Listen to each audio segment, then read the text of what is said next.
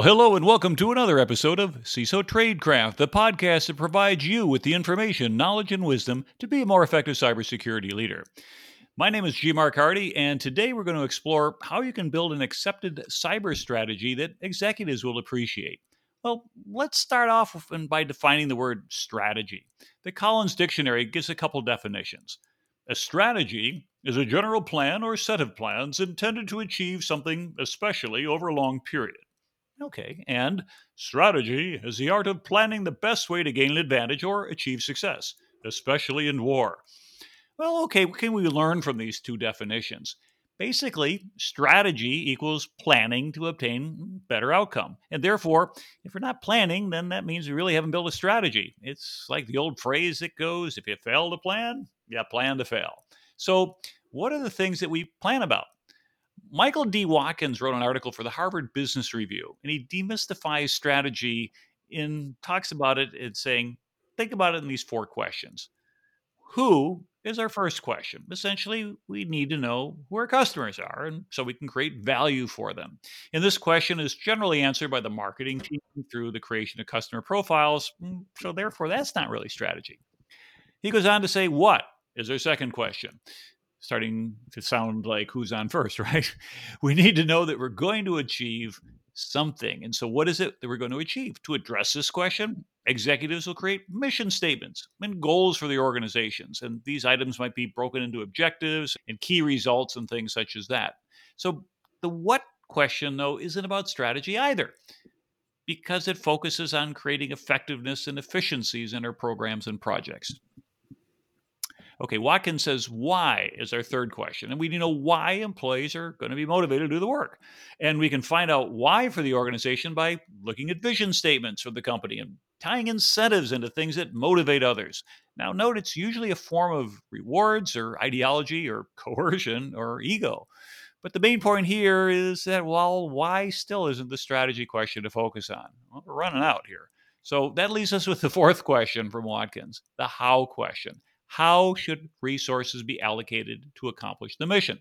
And that is a strategic question that we need to answer, and we have to tackle that. So let's dive in. For most companies, the mission of the organization is to create long term profitable growth. And if we want focus on long term growth, we need to first understand how the company makes money. And to do that, let's take a look at the financial statements. For example, you could look at year end financials and any publicly traded company. And within those statements, you'll see information about where sales and revenue are derived from. You can look at P&L, profits and losses by business segments. And you might find, for example, that the credit card division makes 80% of the profits of the entire bank. And now you know to dedicate time with that business segment if you want cyber to be relevant to protecting corporate revenues. And as you look deeper, you should ask yourself what are the critical business processes and IT systems that support the credit card division? Now, once you find out those critical systems and processes, you then need to go ask the business owners what their strategic objectives are, what tactical issues make it difficult for them to work, and what is the current business environment that they face. Once you understand the business perspective, you can design a future state of what their system should look like. Essentially, you know, your executives want something to be cheaper, faster, and better, but you kind of need a clear definition of what it means to be done. And that way you can avoid building hmm, the wrong thing. Once you've created a desired future state document, you should perform a gap analysis to show the work that needs to be done from where you are now to where it is you want to achieve. You create a list of activities to perform, and this list should show each activity and the resources required. Resources could be people, technology, time, and money. The end result is you produce a list of perhaps 30 things that you can show the executive team. And essentially, say, here is the realm of possibility for us in the next 12 months. And you can then point out that you've been allocated enough resources to implement the top 20 items on the list. And based on various stakeholder interviews, we think that this is the list which is most important to the organization. And you ask the senior executives team, do you concur with how we prioritize this current list? Or do we need to move certain items higher or lower? But remember, anything below that cut line, that's number 21 to 30, is not going to get done in the next 12 months given our current resource constraints. Are we okay with that? Because if not, we either need to add additional resources or we have to accept the risk of things not getting done.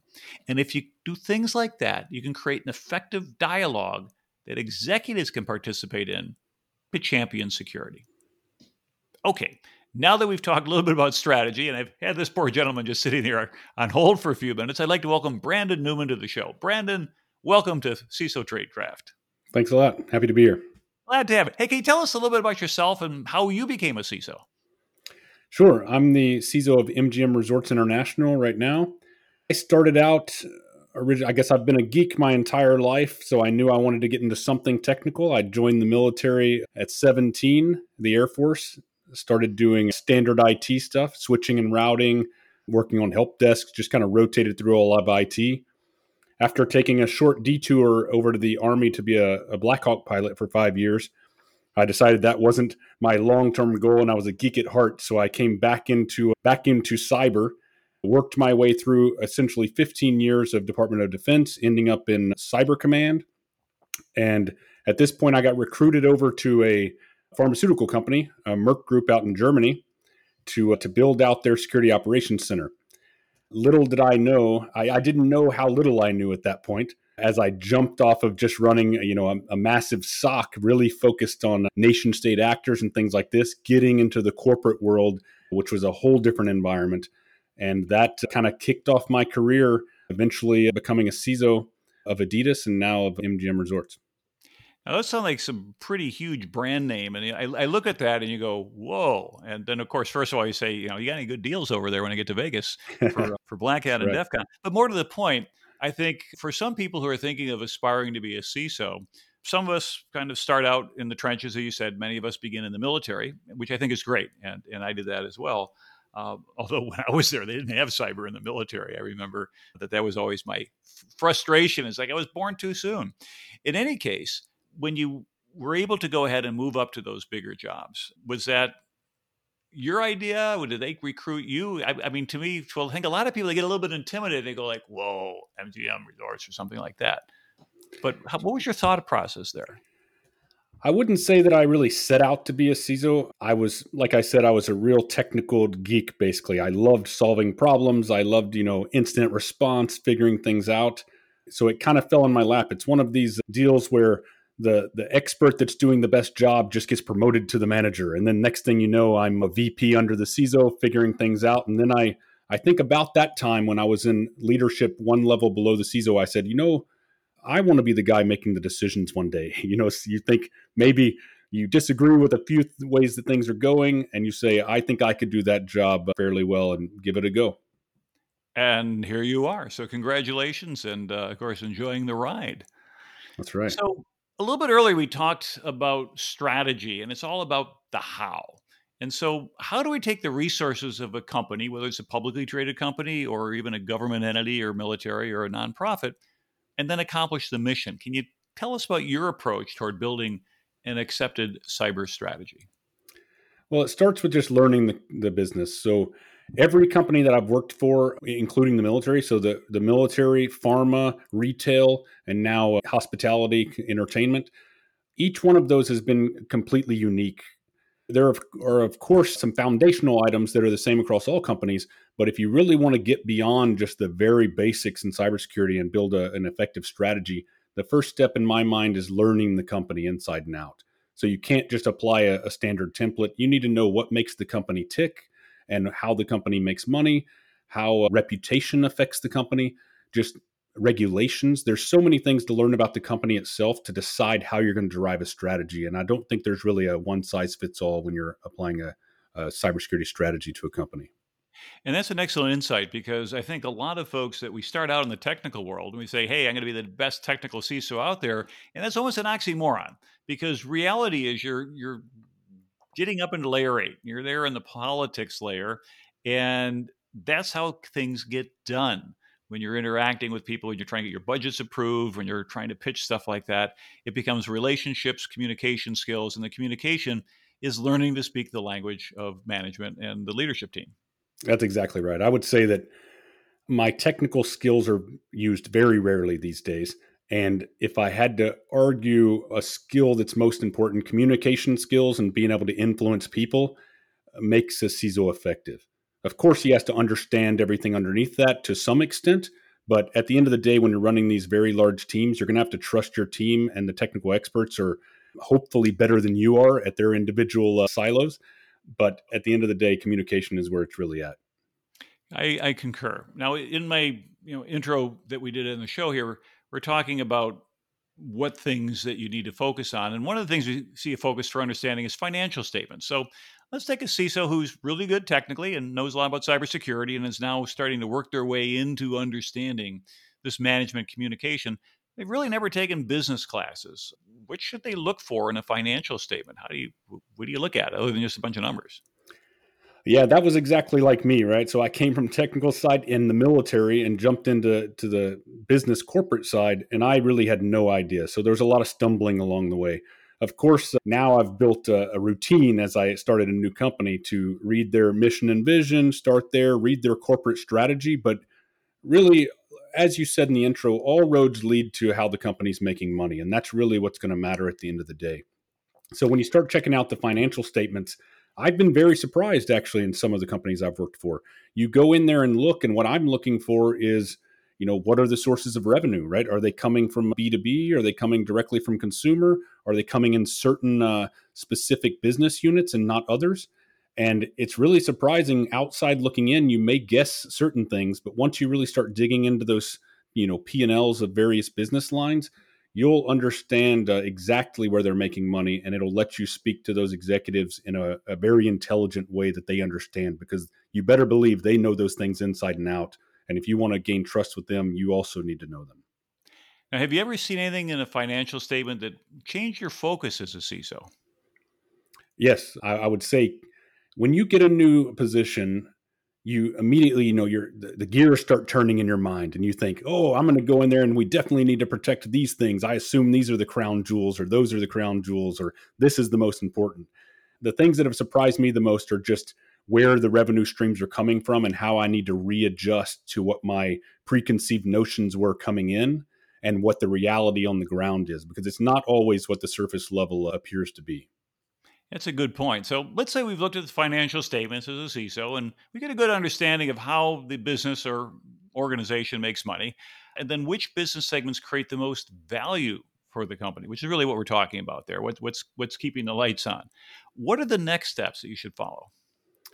Well, you're kind of uh, then pulling the string, if you will. So once you once you get to know what what business units you need to focus the most on, you get to know first the leadership you start to understand their business processes and how i like to follow the money from the time i imagine you know a customer comes in they're paying here the money's traveling through all the systems eventually stopping here and sometimes gets into the bank you know. So we follow this entire string to understand the processes and what the criticality of those are and start building a program around that and and taking that forward that seems like great advice. Now, any other additional tips you might have find that help make that route go successfully?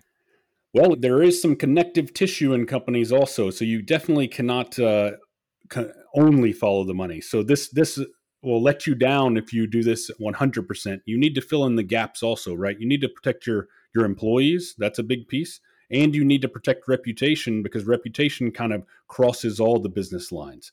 And that that really has a big impact. And I would say that obviously you can build the core of your strategy based on this whole follow the money type of principle, but you need to make sure that you fill in the gaps on all of these kind of edge cases that will be protecting the employee base and in protecting the reputation of the company overall. Yeah, you've mentioned reputation a couple times, and I think that's very important because reputational risk is separate and distinct from financial risk, although ultimately that can pour itself into financial risk. If we think about companies that have had very bad publicity or something's gone horribly wrong, we realize that that doesn't make you want to ban. Uh, you know, recently, uh, if you will, Silicon Valley Bank. Uh, mm. let's imagine that the run on the bank was mostly a reputational problem. The bank could have been fine. It could have been recapitalized. They could have done things, but once everybody started cashing out at the same time, it kind of all went sideways. And after that, so I, I think that point is well taken on reputation. Yeah, and reputation's kind of a double-edged sword in my opinion. I guess cybersecurity practitioners spread a lot of fear in general, and reputation's kind of our go-to because it's a gray kind of a gray area, if you will. So we can always say, "Hey, reputation's going to take everything down." But if you look through history, you know, everything from like Target breach to, to Sony, etc., you'll see that reputation, while it can take certain companies down, other companies are fairly resilient to reputation hits. So this is where, again, where you need to really learn your company and understand how reputation plays into the overall strategy. So at this point, we've looked at the financials. We understand what's critical, where the primary sources of revenue are coming in, what adds the most profitability to the bottom line. We've also considered reputation. What is it that could cause things to go sideways? Even though your numbers may look fine, if the reputation goes down, and of course, cybersecurity and having an incident is a really good way to have a, a reputational problem. At this point, now that we've sucked all this information in our brains, we've done some thinking about it. What's a good way to go about getting executive buy in into cybersecurity? Well, this changes also company to company, but generally speaking, you have to find a way to build trust with these executives. You show them that you understand the company, and we already covered that. You need to really know the mission, know the vision, know the financials. Once you start talking in their language and building trust, this is the best way to actually get your objectives done on the flip side, if you come in there just saying, I've reviewed this place and we need to put in MFA and solve a million vulnerabilities and start locking down these employees, you will get exactly the opposite reaction. So go in there with an open mind and try to build trust with these guys and you're explain that you're there to help and you're there to uh, hopefully even drive profit one day through uh, differentiation to your competition. Yeah, and, and that's a very good point because we can do things you couldn't do before. I mean, just think about something that we take for granted being able to sell on the web. Well, if you didn't have secure communications with TLS and we didn't have good shopping carts and PCI compliance and things such as that, we'd have to have a storefront someplace or a mail in catalog. And that's a very inefficient way of doing business, particularly if your competition's doing it. So, in a way, security enables new elements of business. And, that's exactly. So that's right. an important thing to remind folks is that we can do stuff that we couldn't do before. Now, why do you think, for example, cyber gets ignored? And and what are things that might help you overcome business objections if you're just not getting the communication right? What are we doing wrong?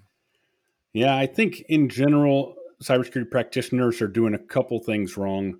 First off, we we learn theory, if you will. So we learn all these frameworks. We go to school, learn how you're supposed to do things, and we come with this kind of perfect template and we apply it to a very imperfect business world, if you will. Anybody that's been a CISO or worked in any corporate environment understands that there is virtually no perfection in these operating companies. So mm-hmm. I think that we we try to kind of fit the round uh, peg in the square hole, if you will, without really uh, understanding the overall setup. And to get that done, we usually spread fear. So these two things together, I'm coming in telling people this template must be here. And if you don't do it, everything's going to be completely destroyed. And last time I checked, these companies been operating a very long time and they've been making money before we came. Do they need us? Of course. And can we make a lot of value? Yes. However, we can't go in there thinking that we know it all and these people are oblivious to, uh, to managing risk. Yeah, and, and, you mentioned fear. Of course, is it's the fear, uncertainty, and doubt, or the FUD that we used to talk about. And I remember back, well, in the '80s, that was kind of how we sold security because we hadn't really figured out a good business approach. And so you come in here, and if you don't do this, everything horrible will happen. Okay, your CC mail server will go down, your fax machines will stop working, whatever it happened to be back then. But what we found out, and this is my observation, is that although you could increase the FUD the executives had an antidote for it, and it was denial. Oh, this could go wrong. Yeah, but not in our industry. Well, this it happened over in our industry. Yeah, but not in our state, in our company, and things like that. And I liken executives confronting FUD on cybersecurity to teenagers confronting the dangers of well drunk driving. Well, can happen to me. I'm 16 years old. I'm, I'm I live forever. Well, yeah, but it's the leading cause of death, accidents under age. Yeah, but not here, not me. Until it does happen to somebody you know, right. and you, unfortunately, a lot of organizations, and a lot of executives tend to be reactive. They have to wait for something to go horribly wrong because you end up with these awkward discussions when someone wants to be that way. They say, "Well, Branden, last year I gave you one million dollars for cybersecurity, and nothing happened. Why should we give you more money?" Because um, nothing happened. That's a good thing. Right. But how do we articulate our response to something like that a little bit more meaningfully so they realize that yeah, these investments are working. Yeah, cost avoidance is a very hard thing to argue in, in almost all business cases.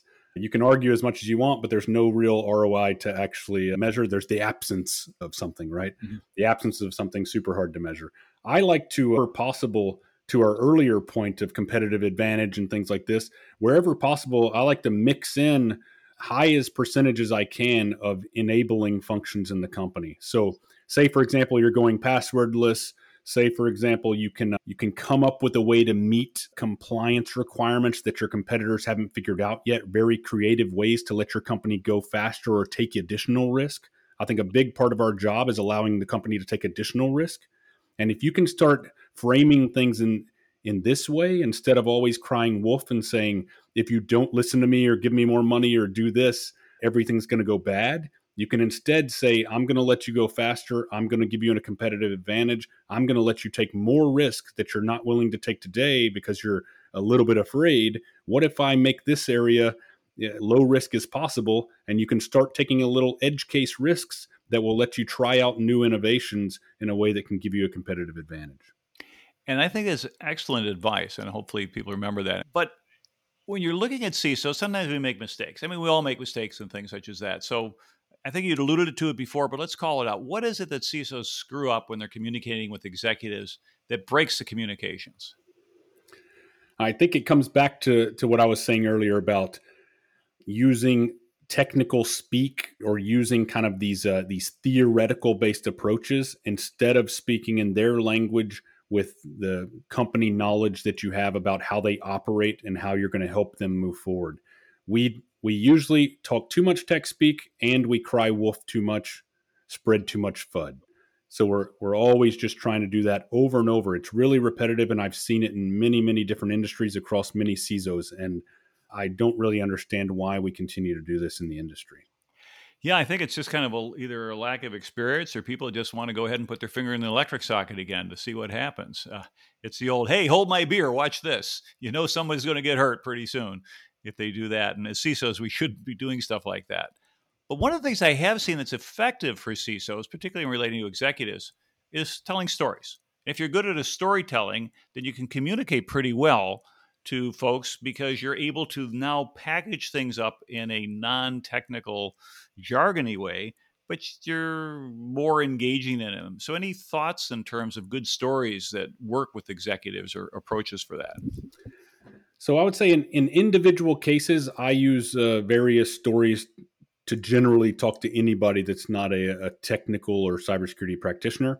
So you'll you'll use you know analogies. I think go very well when you're talking about uh, uh, things like cars and seat belts and airbags. You know, a lot of these types of things. I really like the aviation industry using examples through history of how they've how they it took a long time through many accidents and everything to build these safety protocols and everything in. But now, if you look there, you will see double, triple checks, and it's really institutionalized into absolutely every uh, part of the aviation industry. So I use a lot of analogies, but that's for usually specific examples while I'm explaining technical issues.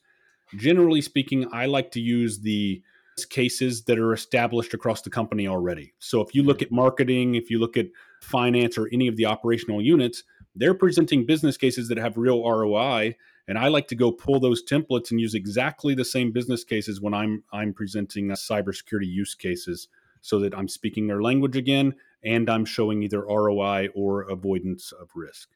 Yeah, so I think what your point is there is that the stories particularly if they pertain to the organization themselves. They're not far fetched. They're not, well, well, let me tell you about a company like us in a galaxy far, far away that didn't invest in cybersecurity. Yeah, yeah, that doesn't work. But if we can talk about things that are either directly in our organization, you said the business cases, or take a look at the industry.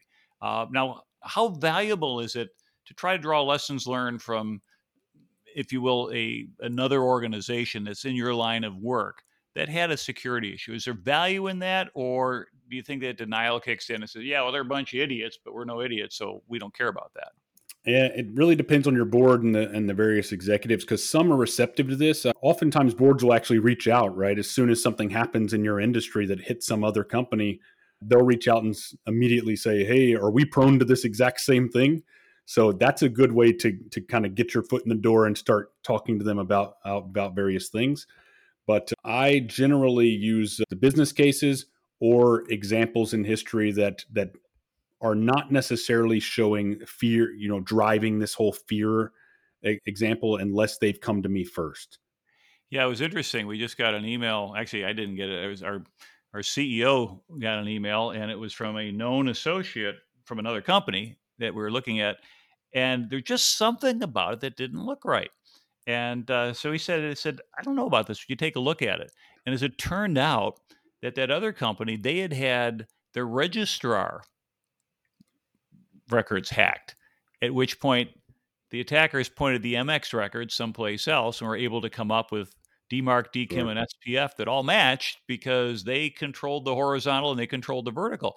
Well, first of all, I'm really impressed. Our, our CEO, was like, this doesn't look right. And he asked us to help out because we built a lot of credibility over the years.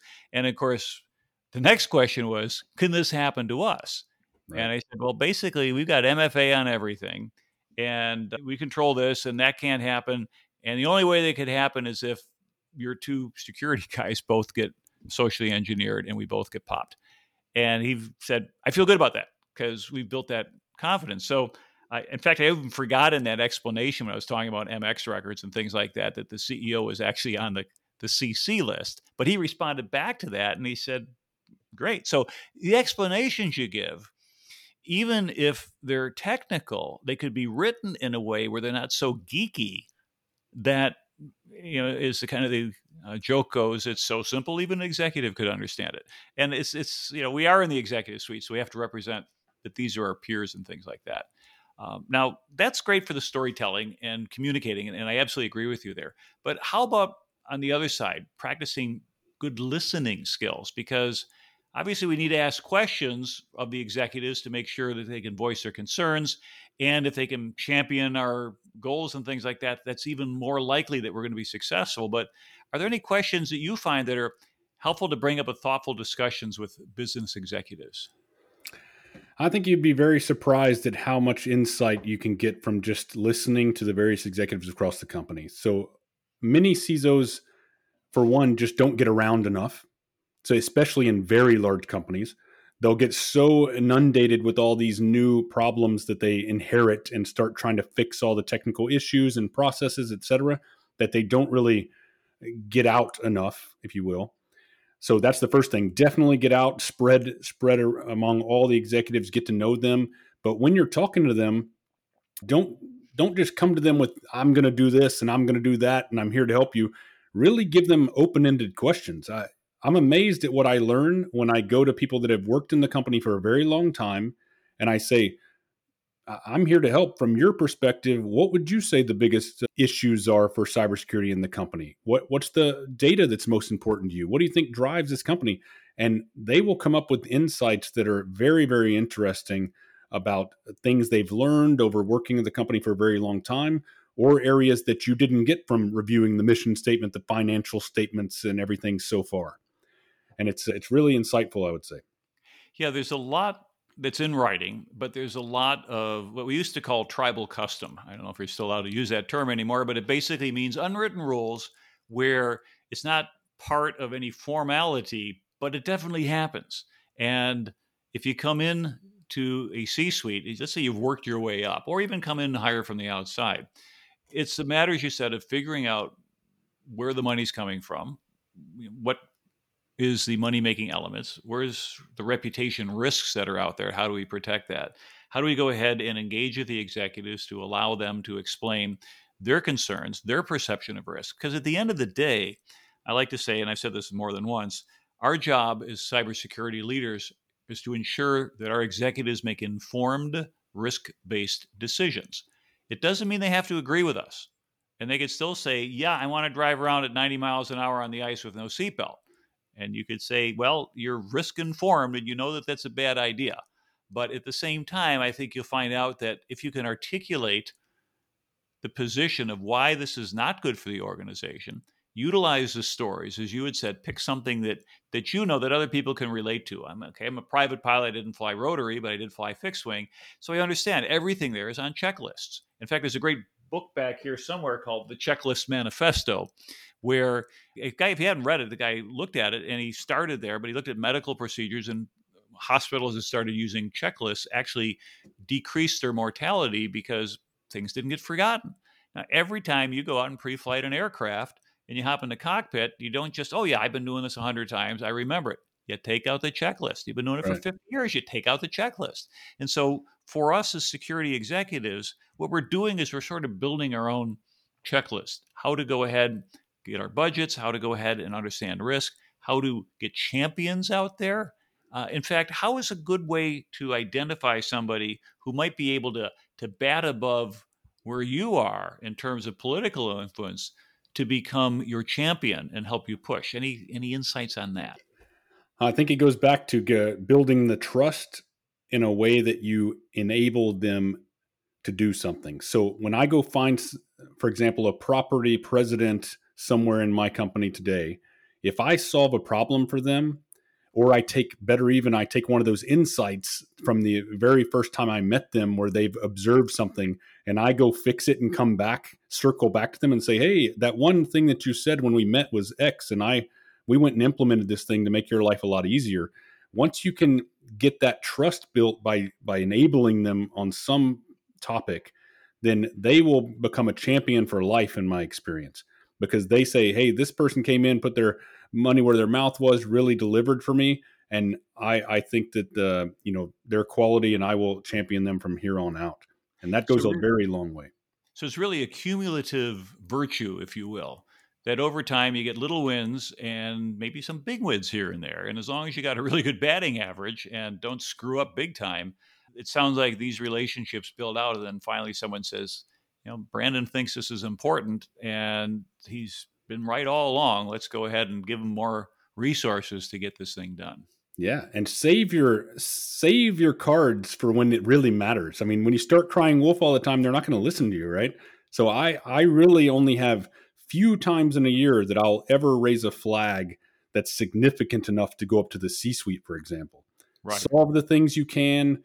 Don't overestimate risks, and really save the times that you're going to actually ask for something that's very significant because then they'll listen. Mm-hmm. That's that's a good point. Now, with respect to references and things, are there any books or classes or conferences or forums that you could recommend that CISOs leverage to learn more about either building a strategy or, or being able to do effective influence? Sure. So uh, I read a lot of books in cyber. I, I listen to a lot of podcasts like this one, for example, and I go to whatever conferences my schedule allow during the year. I, I don't want to particularly plug individual ones because I know I'll miss some very good ones. But my favorite thing is building a network of trust trusted CISOs either in your local area or virtually that you can kind of have this place that is not inside of your company. There's no kind of backlash for what you say in there and such, where you can really start talking about everything from strategies to issues you're having where you're running up against uh, resistance in your company or even technologies. That's really my favorite is to get into one of these Slack groups or CISO networks that you can just toss ideas around and just be completely informal with this group that thinks a lot like you and has a lot of the same things that keep them up at night. That's where I really get a lot of insight. And then you don't have to listen to all the podcasts. You can just listen to half of them and get the rest from that group as you're tossing ideas around. Yeah, or depending upon the cadence and the diction of the podcaster, you can sometimes play a 2x and not miss anything. Oh, yeah, that's right. So that's one of the things I've tried over time is to make my cadence such that if you could play this at one and a half or 2x, you can still understand all of it. And that's a tough challenge, but it can be done. And so far, so good. There's a couple other podcasts I listen to at 1.5 or 1.75. and I know my partner here, he he listens to everything at 2x. And so he consumes a vast amount of podcasts every week. So it becomes a huge, huge wealth of knowledge. And it's like, where do you learn all these things? Says, well, the more you expose yourself to learning, the better you're going to do. And again, you know, comes back to what I've put out over 20 years ago, and you probably heard it, maybe not. You know, G Mark's law, half what you know about security will be obsolete in 18 months because the rate of change is just so, so fast. And for anybody who wants to get into cybersecurity and do well, they have to be able to do that. But for CISOs, particularly if you want to be a world class CISO, there's some things other than just grinding it out or being good or understanding the finances or the politics or whatever. Is there anything that you think of as like a secret sauce to becoming a world class CISO? I, I think that being pragmatic is the number one thing that CISOs can do.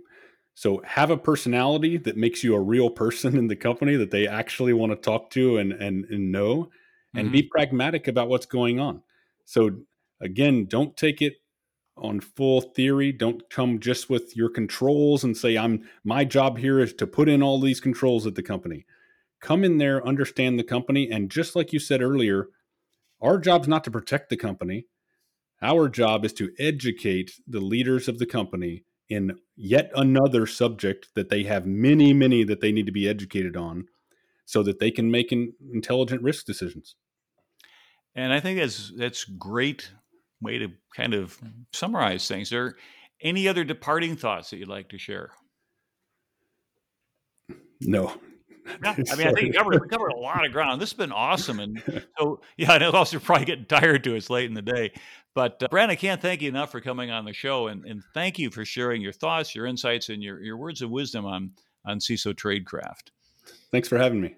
And for our listeners, we appreciate you spending your time with our show this week. And if you've enjoyed our show, if you can, give us a five star review and make sure you subscribe to the podcast. Now, if you like video formats, try our YouTube page and please follow us there. We're trying to get our followers up. And if you'd like to see our smiling faces, you can do YouTube or just turn on the volume. But in addition to the podcast, we're trying to reach you as many ways as we can.